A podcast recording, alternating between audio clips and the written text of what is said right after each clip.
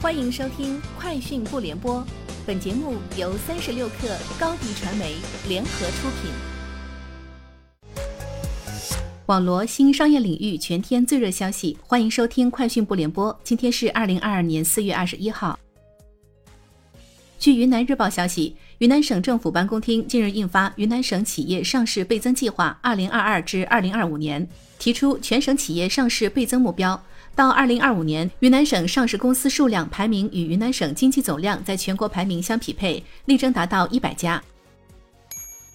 三十六氪获悉 c a n a l y s 报告显示，二零二二年第一季度受经济形势不佳和季节性需求低迷的影响，全球智能手机出货量同比下降百分之十一。由于三星对其二零二二年的产品组合进行改进，以百分之二十四的份额领跑市场，较上季度的百分之十九有所上升。苹果排名第二，得益于 iPhone 十三系列的市场需求日益增长。小米凭借红米 Note 系列表现位居第三，OPPO 和 vivo 分别以百分之十和百分之八的份额位列前五。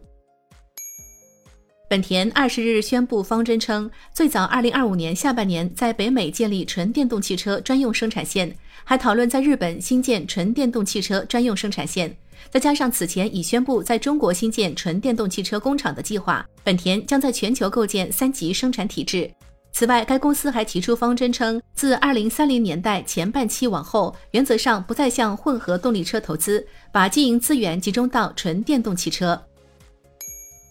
二零一八年，马斯克曾在社交平台发文称要将特斯拉私有化。美国政府机构认为其行为存在欺诈嫌疑。最近，马斯克频频在社交平台谈论旧事，言语之中多有不满。特斯拉股东希望法院颁布言论禁止令，禁止马斯克公开谈论，但联邦法官驳回申请。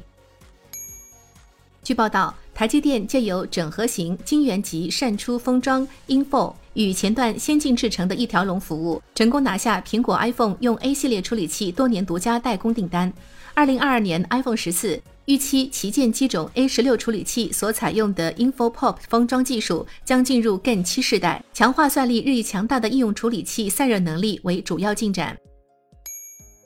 亚马逊云计算主管亚当·塞利普斯基表示，不准备剥离盈利丰厚的 AWS 云计算部门。塞利普斯基表示，我们现在不准备剥离云计算部门，我们认为将 AWS 作为亚马逊的一部分，能为客户提供很好的服务。虽然 AWS 以往曾经进行过小规模并购，但塞利普斯基称，该部门目前对所有规模的交易都持开放态度。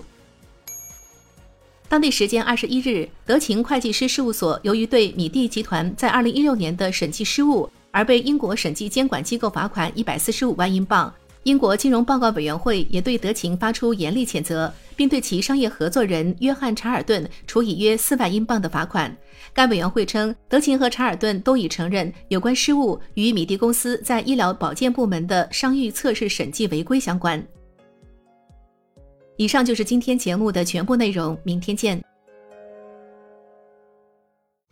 你的视频营销就缺一个爆款，找高低传媒。创意热度爆起来，品效合一爆起来。微信搜索高低传媒，你的视频就是爆款。